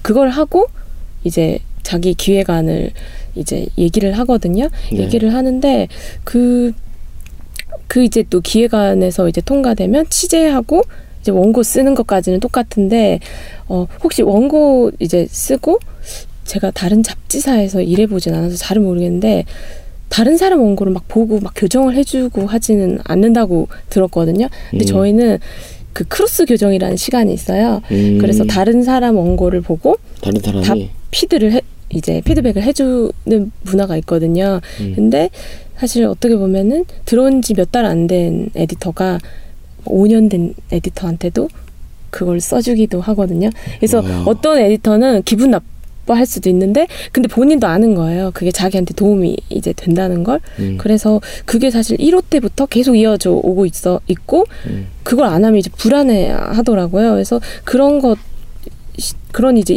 일들이 있다 보니 제가 생각하기에는 이제 내부에서 이제 같이 지금 일하고 있는 에디터와 외부에서 이제 글을 받고 있는 에디터와 구분을 줘야 된다고 생각을 해서 사실은 따로. 예, 이름을 어. 붙이게 됐어요.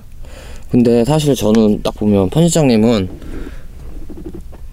어떻게 보면 편집장님 일보다 아트 디렉터를 더 좋아하시는 것 같아요. 음. 그렇죠?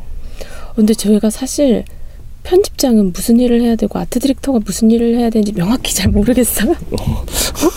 네. 처음부터 둘 다 이렇게 같이 계속, 거. 예. 해오다 보니 뭘 해야 될지 모르겠는데 근데 사실 저는 대화를 에디터들하고 훨씬 많이 하고 있거든요. 음. 근데 저는 왜 제가 예전에 그 독립출판 Playground라고 이름을 네. 했다고 했잖아요.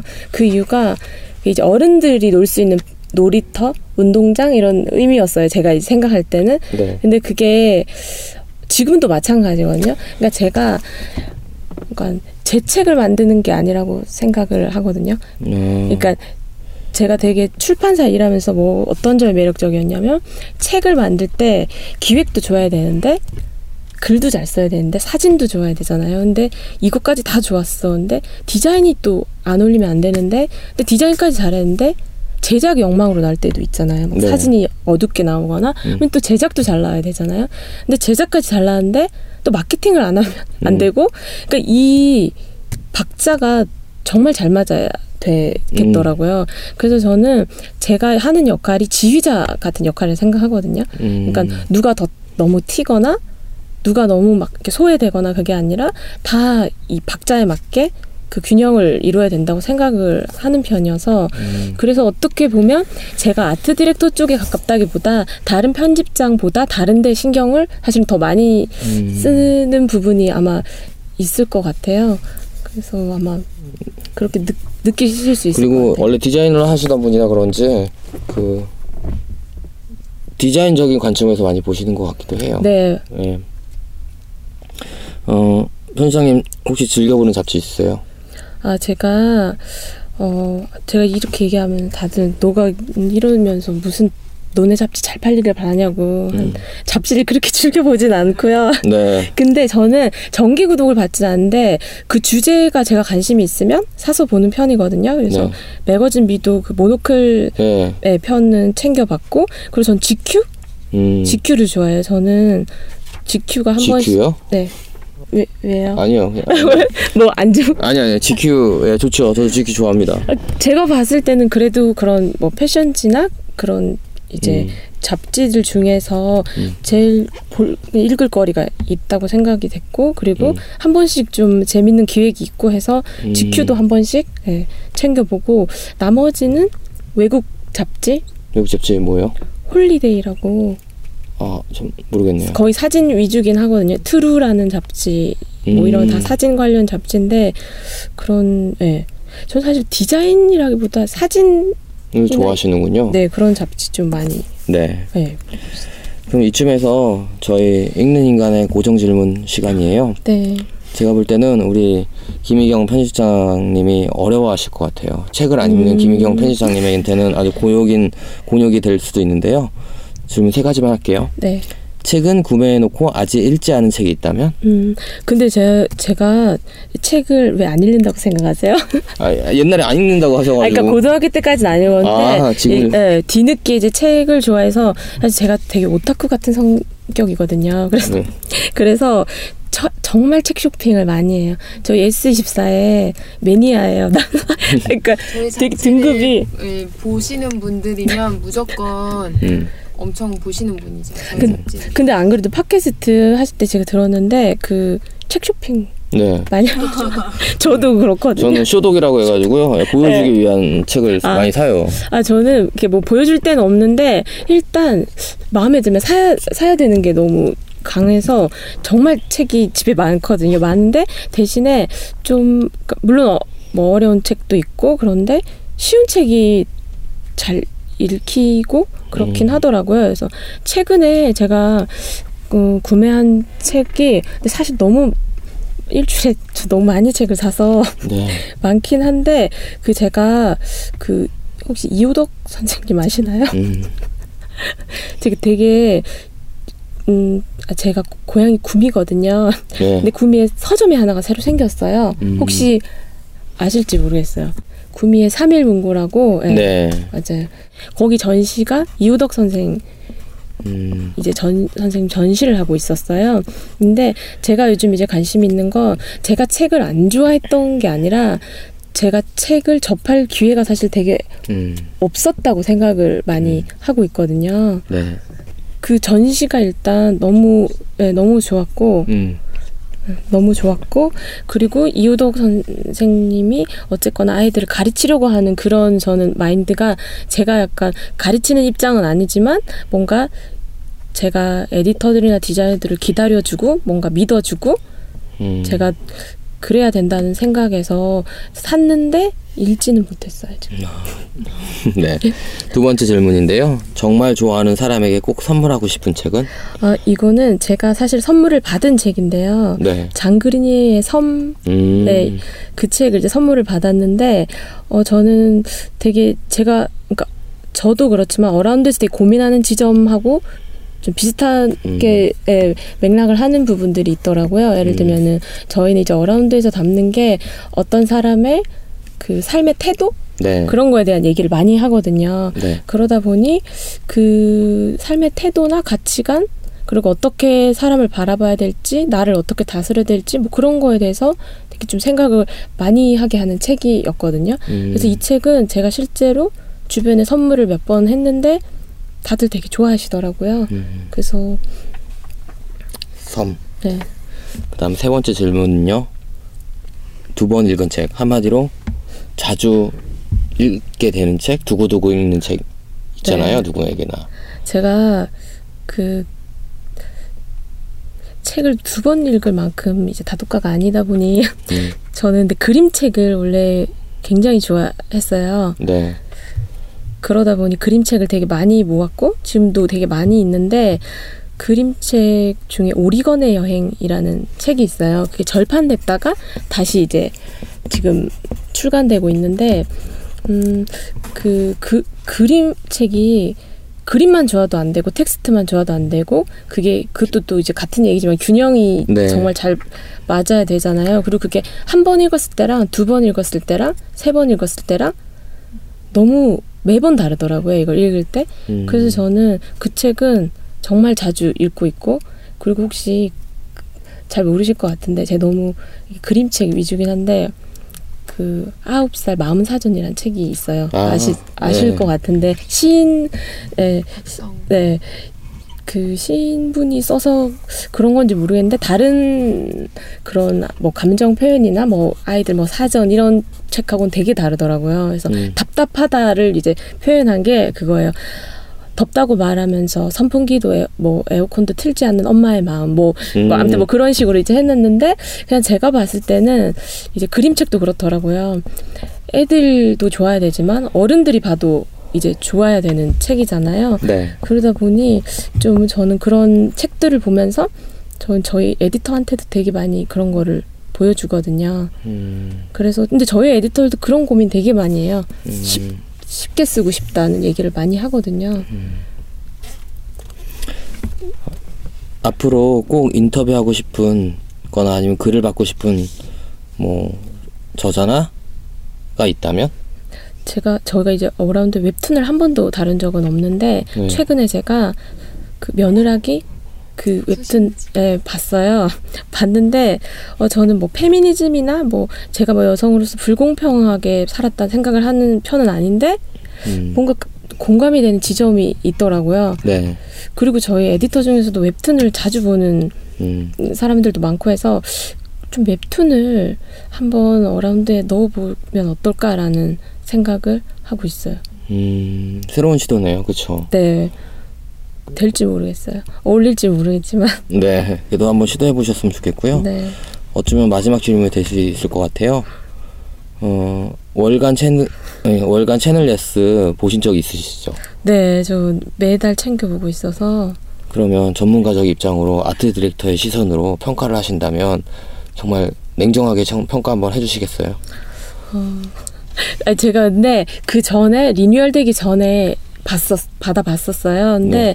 사실은 좀, 그때 사실 조금 글이 안 읽힌다 생각을 했었거든요. 근데 이, 이 리뉴얼 되고 제가 사실 여기 책방도 몇 번 왔어요. 네. 제가 또 주- 저는 이제 중고 책방도 많이 다니고 해서 네. 왔는데 그 책을 무료로 주시더라고요. 그래서 예 그래서 그때 제가 여기 와서 리뉴얼 된 거 보고 이제 챙겨 봤는데 되게 너무 좋아졌더라고요. 가독성도 좋고 사진도 되게 시원시원하게 들어가고 해서 되게 좋았는데 이건 저희 어라운드도 이제 그런 문제들이 있긴 했었는데 좀 더 카테고리화가 되면은 좀 더 좋을 것 같다는 생각은 들더라고요. 사실 어라운드는 카테고리화가 절대 없잖아요. 지금 하고 있어요. 사실 뭔가 카테고리 그래서 카테고리화를 보려고 하면 전체를 다 읽어야 되잖아요. 그렇죠? 맞아요. 네. 그리고 오늘 그때 어떠셨어요? 뭐 어디요? 뭐 더워요. 덥죠. 예. 그래도 근데 이제 그 모노클 잡지 보시면 그 잡지 봐서 아시겠지만 모노클은 이제 매거진으로 시작해서 네, 제품도 만들고 맞아요. 심지어 네. 팟캐스트도 하고 진짜 이제 미디어까지 다 영역을 이제 넓혀갔잖아요. 어라운드는 앞으로 방향성이 이런 뭐 팟캐스트라든가 좀 약간 좀 보여주는 그런 비주얼적인 거 있잖아요. 매체 말고 이제 잡지 말고 다른 걸로도 뭐 생각하고 계신 거 있으세요? 저희가 그 팟캐스트 제안도 사실은 몇 번 있기는 했었어요. 네. 팟캐스트가 어울린다고 생각을 하시더라고요. 근데 음 저희 에디터 중에 할 사람이 없어요. 아, 네. 별로 예. 그러 그래서 저희가 뭔가를 시도를 하려고 할 때 저는 잘하는 사람이 있어야 되고 좋아하는 사람이 있어야 되는데 음. 다들 그냥 책 만드는 걸 제일 잘하고 좋아해서 음. 사실 지금 뭘 해야 되겠다라는 생각이 들지는 않는데 사실 그냥 이것저것 계획을 하고 있는 건 있기는 있어요. 음. 구체화되질 않아요. 저희가 아, 그러면 마지막으로 어라운드 독자에게 하고 싶은 이야기가 있다면 음, 되게 할 말이 감사하단 말밖에 할 말이. 네, 그아 말이- 저희가 네, 왜냐면 진짜 저희는 음.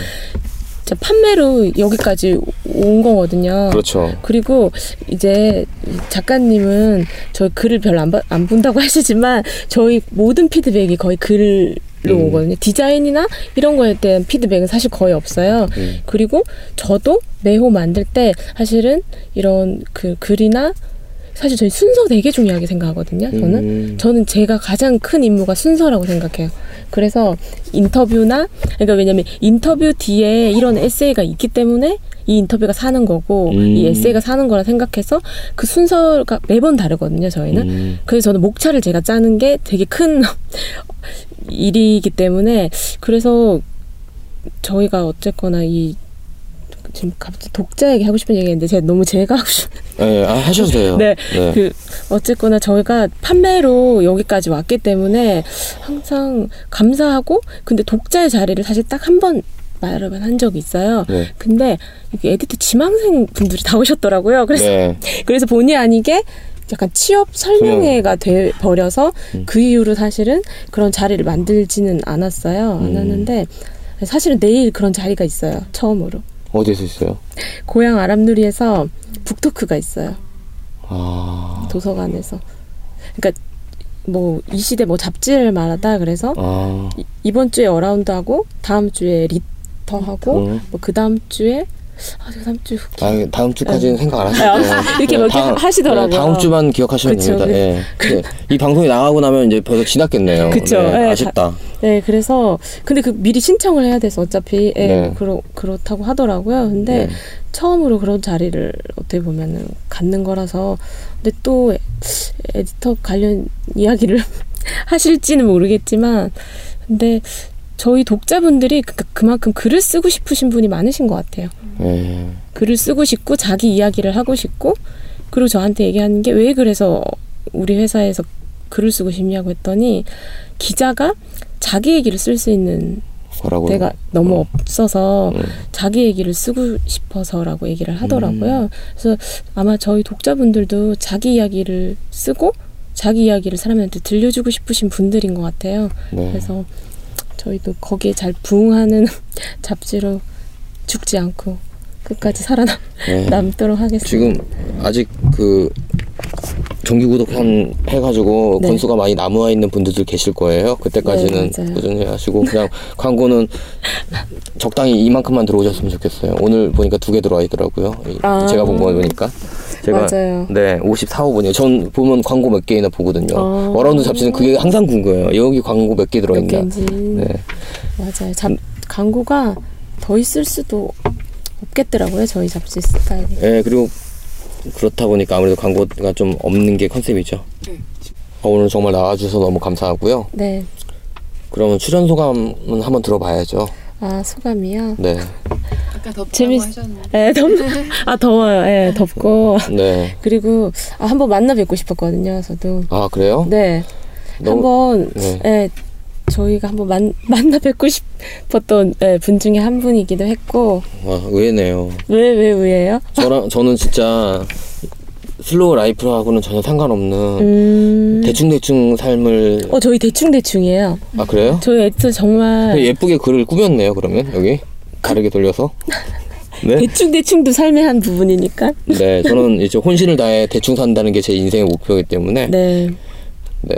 그래서 손, 네 소감 네, 그래서 어쨌거나 마지막 방송이라고 하시는데 네, 이렇게 저를 불러줘서 감사드리고요. 네, 그리고 어 제가 사실 이런 이야기를 할 기회가 아주 없었던 건 아니지만 그렇다고 이렇게 있지도 않았어요. 근데 어 이제 이렇게 진행을 하신다고 하셔서 네. 제가 그래도 한번 해볼 수 있을 것 같다고 생각을 했거든요. 네, 그래도 편하게 잘 해주셔서 네, 저도 너무 네. 진짜 만나 뵙고 싶은 분이 저는 사실 별로 없거든요. 솔직히 말해서 제가 만나 뵙고 싶은 사람, 진짜 저는 만나고 싶은 사람이 별로 없었는데 음, 사실 궁금해한 한 사람들 중에 몇몇이 있었는데 그 중에 한 분이 이 어라운드 만드는 현 실장님이었거든요. 근데 저는 현 실장님 성함도 몰랐어요. 그냥 음. 누구 누군가가 이 잡지를 만들고 있다는 게 도대체 무슨 정신으로 이 잡지를 만들까? 무슨 생각으로 맞아요. 만들까? 그게- 이게 나쁜 시선이 아니고요. 너무 놀라움의 시선인 거예요. 과연 이 잡지가 우리나라에서 되는 게 너무 신기하고 음, 맞아요. 저도 신기해요. 그리고 이런 잡지와 이런 감성을 가지고 있다는 사람들이 있다는 것도 신기해요. 그러니까 되게 오만하게 생각했던 거죠, 제가. 그러니까 이런 거는 다 웬만하면 사실 우리나라가 굉장히 치열하잖아요. 맞아요. 그래서 일본이라든가 뭐 예를 들어서 미국이라든가 유럽이나 이런 잡지에서는 나올 수 있는 잡지지만 우리나라에서는 나오다 말겠지 이 정도로 생각하고 있었는데 그래서 저는 이음 거기 그 음. 출판사가 하는 것도 가봤거든요. 음. 어떤 곳인지 궁금해가지고. 많이 예, 왜냐면 제가 꽂히면 무조건 저는 네. 파거든요. 그래서 가서 막 훔쳐보고 그랬었는데 또 다른 지향성을 가지고 있더라고요. 그런 것 같아요. 예. 근데 저는 오히려 AROUND가 제가 가지고 있는 지향성하고 좀 맞는 것 같아서 여기도 딱 그건 것 같아요. 지속적인. 네. 그러니까 무조건 지속성을 가지고 있는 컨텐츠를 만들어내는데 그 컨텐츠가 너무 특별한 이야기가 아니고 우리의 이야기를 조금 이렇게 묶어서 사진과 함께 맞아요. 아 그리고 그게 있어요. 저희가 사실은 이 참가도 나오고 제일 힘들었던 게 직원들이 제일 힘들어했던 게 그거예요. AROUND를 설명하기가 힘들다는 거예요. 네. 그 당시에는 이런 잡지류가 없다 보니 이제 라이프 스타일 그러면 리빙 잡지였었어요. 예, 그렇죠. 그때. 인테리어나 그렇죠. 네, 그래서 라이프 스타일이다 했는데 처음엔 저희가 아웃도어라고 한 게 제가 생각한 아웃도어는 문 밖 아, 문 열고 밖에 밖으로 나가는. 나가는 모든 행위를 얘기한 건데 그래서 저희 스포츠에 있었어요. 음, 스포츠 남성 쪽에 있었거든요. 음. 있었는데 이제 애, 그러니까 MD 분은 분명한 카테고리를 이제. 네, 네. 원하니까. 근데 저희는 근데 저는 약간 그때 기분이 좋았어요. 뭐냐면 내가 카테고리 없는 거를 하고 있구나. 음. 그러면 그냥 이게 내 카테고리가 되면 된다라는 생각을 했는데 근데 정말 그냥 계속 하니까 카테고리가 생기더라고요. 그러니까 저도 사실 여행 작가로 시작한 거 아니거든요. 아, 그래요? 카테고리를 넣어야 되니까 음. 미국에서 쓰여진 책이니까 그게 여행기로 돼서 어. 여행 작가로 지금까지 불리고 있는데요. 은퇴했습니다. 아 그래요? 네, 이제는 여행기 안 쓰려고요. 아 그럼 그러면 이제 어떤 글 쓰시? 그냥 상업 상업 작가가 되려고. 아 상업 작가면 네. 어떤 거예요? 네, 상업 작가는 이제 돈을 벌 수 있는 글을 쓰는 거죠. 아, 네. 아 저희도 돈 좀 벌려고요. 이미 충분히 많이 벌고 계시고 지금 요즘 잡지 굉장히 어려운데 광고 없이 이렇게 56호까지 나온다는 거 그리고 8년 동안 유지할 수 있었다는 거는요 진짜 박수 받아 마땅합니다. 아, 네. 네. 많이 그 욕심이 없으시니까 할 수 있는 네. 그리고 또 그것도 하시잖아요. AROUND 호텔. 아 저희 사옥이에요. 그냥 아, 저희 그래요? 거기서 일하는 일도 하고 되게 조그만해요. 그냥 음. 저희가 사실은 이제 사진 작가나 일러스트 작가분도 광명주 작가님 아- 음. 아시죠? 지금은 되게 많이 유명해지셨더라고요. 근데 사실 1호 때 저희가 그분이 대학생이었어요. 그래서 사실 돈을 떠나서 그냥 잡지 이렇게 그림 이렇게 실는 음. 거에 좀 이게 처음에 이렇게 같이 하게 됐는데 저는 그런 걸 보면은 너무 기분이 좋거든요. 저는 돈을 조금 줬지만 어쨌거나 유명해져서 돈을 많이 버시는 음. 게 음. 되게 좋아서 사실 호텔 어라운드도 저희 작가님들 위주로 해서 저희가 전시를 음. 이제 열려고 시작을 했는데 너무 좁아서 음. 좀 한계가 있더라고요. 음. 아무튼 오늘 나와주셔서 너무 감사하고요. 네. 제 소감은 우리 편집장님 가신 다음에 제가 하겠습니다. 제 소감은 직접 들으세요. 팟캐스트 다운로드 받으셔서요. 저 다운로드 받았어요, 다. 에, 그래요? 그리고 네. 하트 누르시는 거 알죠? 아 몰라요. 하, 하트 눌러야 돼요. 아, 그게 뭐 무슨 뭐가 좋아요? 좋아요라는 뜻이에요. 순위에 올라갑니다. 예, 꼭 오늘 하트 누르도록 하겠습니다. 예, 하트는요 오른쪽 상단에 있습니다. 네. 네. 오늘은 AROUND 잡지를 만드는 김희경 편집장님을 겸 아트 디렉터님을 모시고 제 소원을 풀었습니다.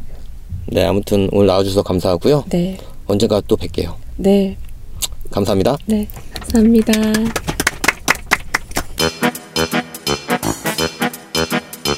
방 예스 책방 예스 책방 예스 책방 예스 책방 예스 책방 Check it out. 예스 책방 Check it out은 YES24와 BC카드가 공동 제작하는 도서 팟캐스트입니다. 예, 어떠셨나요? AROUND 잡지를 만드는 김희경 편집장님 모시고 잡지에 대한 이야기, 그 다음에 뭐 철학까지는 아니어도 앞으로의 이야기나 어떻게 어떤 식으로 만들어 갈 것인지에 대해서 이야기 들어봤는데요. 사실 있는 인간 시작할 때부터 꼭 만나보고 싶었던 분이에요. 어, 저는 잡지 만드는 사람, 책을 만드는 사람들, 그리고 전면에 나서지 않지만 뒤에서 새로운 것을 만들어내는 분들이 진짜 궁금했었거든요. 음, 그래서 오늘 이 시간에 그 분, 그런 분을 만날 수 있어서 굉장히 좋았고요. 여러 가지 이야기 듣고 그동안 좋아하던 잡지를 만들던 분의 이야기를 듣고 다시 잡지를 보니까 더 새롭게 느껴지네요. 아, 그리고 오늘 프랑스어 엄의 관리사무소에서 살짝 언급했는데요. 오늘로 김동영의 읽는 인간을, 는 끝이 났습니다. 예, 끝을 맺게 되었네요. 10월에 시작했는데 작년 6개월의 시간이 흘렀어요. 예, 그동안 진짜 어떻게 보면 식구처럼 열심히 준비도 하고 했는데요. 어, 개인적인 사정으로 이제 정상에서 있을 때 물러나는 것이 가장 아름다운 모습이라는 이야기를 많은 사람들이 하시잖아요. 그래서 저도 정상은 아니지만 이제 여기까지 해야 할 것 같아요. 예, 그동안 저한테 애정도 가져주시고 여러 가지 조언도 해주신 청취자분들 너무 감사드리고요. 음, 뭐 저 마지막으로 너무 뜬금없이 마지막이라고 해가지고 역시 잘린 건가? 라고 생각하시는 분들이 있을 것 같은데요. 제가 다른 상, 다른 이유가 있고, 그 다음에 건강이 좀 좋지가 않아서, 예, 1년을 못 채우고선 이렇게 반년 만에 그만두게 되었네요. 그리고 저 말고 이제 새로 오시는 분은 공개 안 하겠습니다. 그분 오시면 난리 납니다.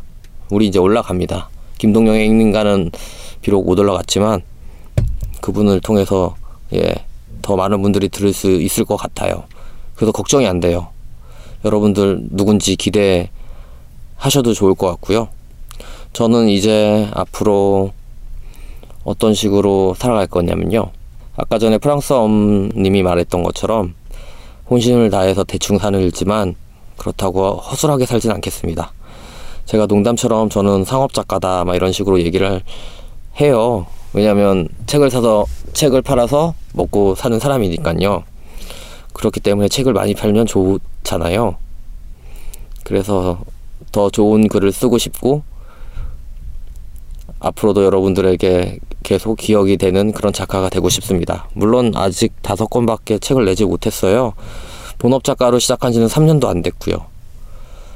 어, 그렇지만 지치지 않고 계속 글을 쓸 거고요. 어, 어디에서 무엇을 하던 여러분들이 기억해 주셨으면 감사할 것 같고요. 저도 사실 저희 집에서 여기 진짜 가깝다고 제가 몇 번 말씀드렸죠. 저는 심지어 자주 와요 여기 책 사러. 그렇기 때문에 아무래도 예 저 어느 날 갑자기 난입하겠습니다. 그래서 엉망으로 만들어 놓고 갈게요. 너무 잘 되면 샘나니까. 예, 비록 김동영의 애인인가는 끝이 나지만 이 방송은 계속됩니다. 그 퀸의 노래 중에 쇼 모스트 고온이란 노래가 있잖아요. 쇼는 끝나지 않았고요. 계속 할 겁니다. 앞으로도 저희 예스 책방 Check it out 많이 사랑해 주시고요. 저도 진짜 많이 듣고 이제는 올라올 때마다 다운로드 한 번씩 받고선 별 눌렀는데 좋아요 눌렀는데요. 이제는 한 세 번씩 세 번씩 다운로드 받고 지웠다가 다시 다운로드 받고 지웠다가 다운로드 받고 지웠다가 하고요. 막 그만뒀는데 막 댓글창에 막 제 이름 등장하고 그래도 너무 놀라지 마십시오. 저는 뭐 완전히 인연을 끊은 게 아니고요.